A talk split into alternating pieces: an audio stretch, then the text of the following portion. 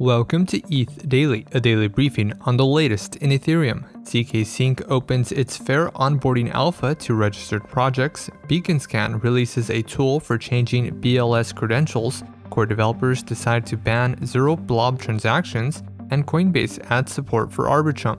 All this and more from ETH Daily starts right now.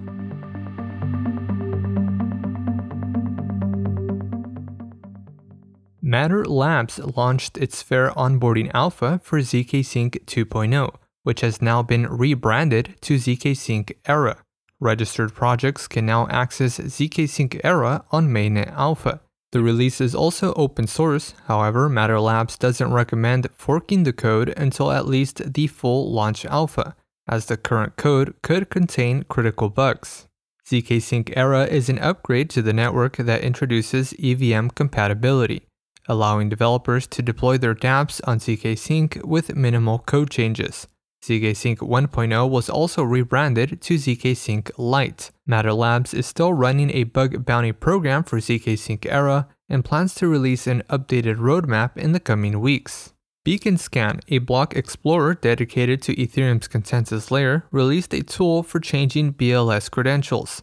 The tool is currently available for the Zhejiang testnet and will be available on mainnet after Shanghai. It allows validators to submit signed withdrawal change requests, which are then broadcasted by BeaconScan. Validators are then provided with a unique URL for tracking the change. Roughly 12% of validators currently have BLS based 0x00 withdrawal credentials and will need to change to 0x01 smart contract based credentials for proper staking withdrawals. BeaconScan will also add support for broadcasting voluntary validator exits. Ethereum core developers addressed a bug found in Geth's Shapella release for the Zhejiang testnet.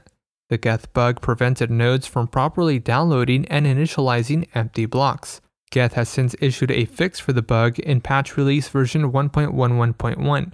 The Shapella upgrade on the Sepolia testnet will be executed on February 28th. In this week's All Core Devs execution layer call, developers planned a mainnet shadow fork to test MEV Boost and agreed to ban zero blob transactions, which are a special transaction type in EIP 4844 that does not contain data. According to Tim Beiko, the zero blob transaction type could make layer 2 infrastructure simpler.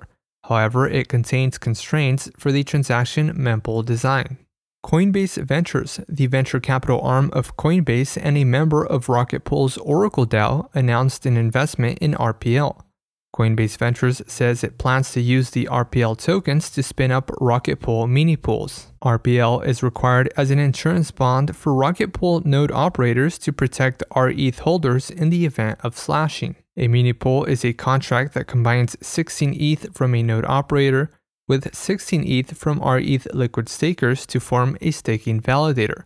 As a result, mini pool operators earn a share of staking rewards from RETH holders as well as inflationary RPL rewards. Coinbase Ventures did not specify the amount of its investment. And lastly, Coinbase added support for deposits and withdrawals on Arbitrum 1. Eligible users can now send and receive ETH, DAI, and WBTC on the Layer 2 network.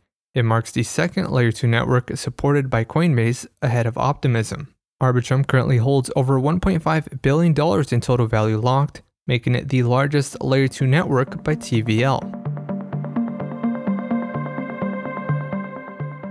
This has been a roundup of today's top news stories from ETH Daily. You can support this podcast by subscribing and following us on Twitter at ETH Daily. Also, subscribe to our newsletter at ethdaily.substack.com. Thanks for listening. We'll see you tomorrow.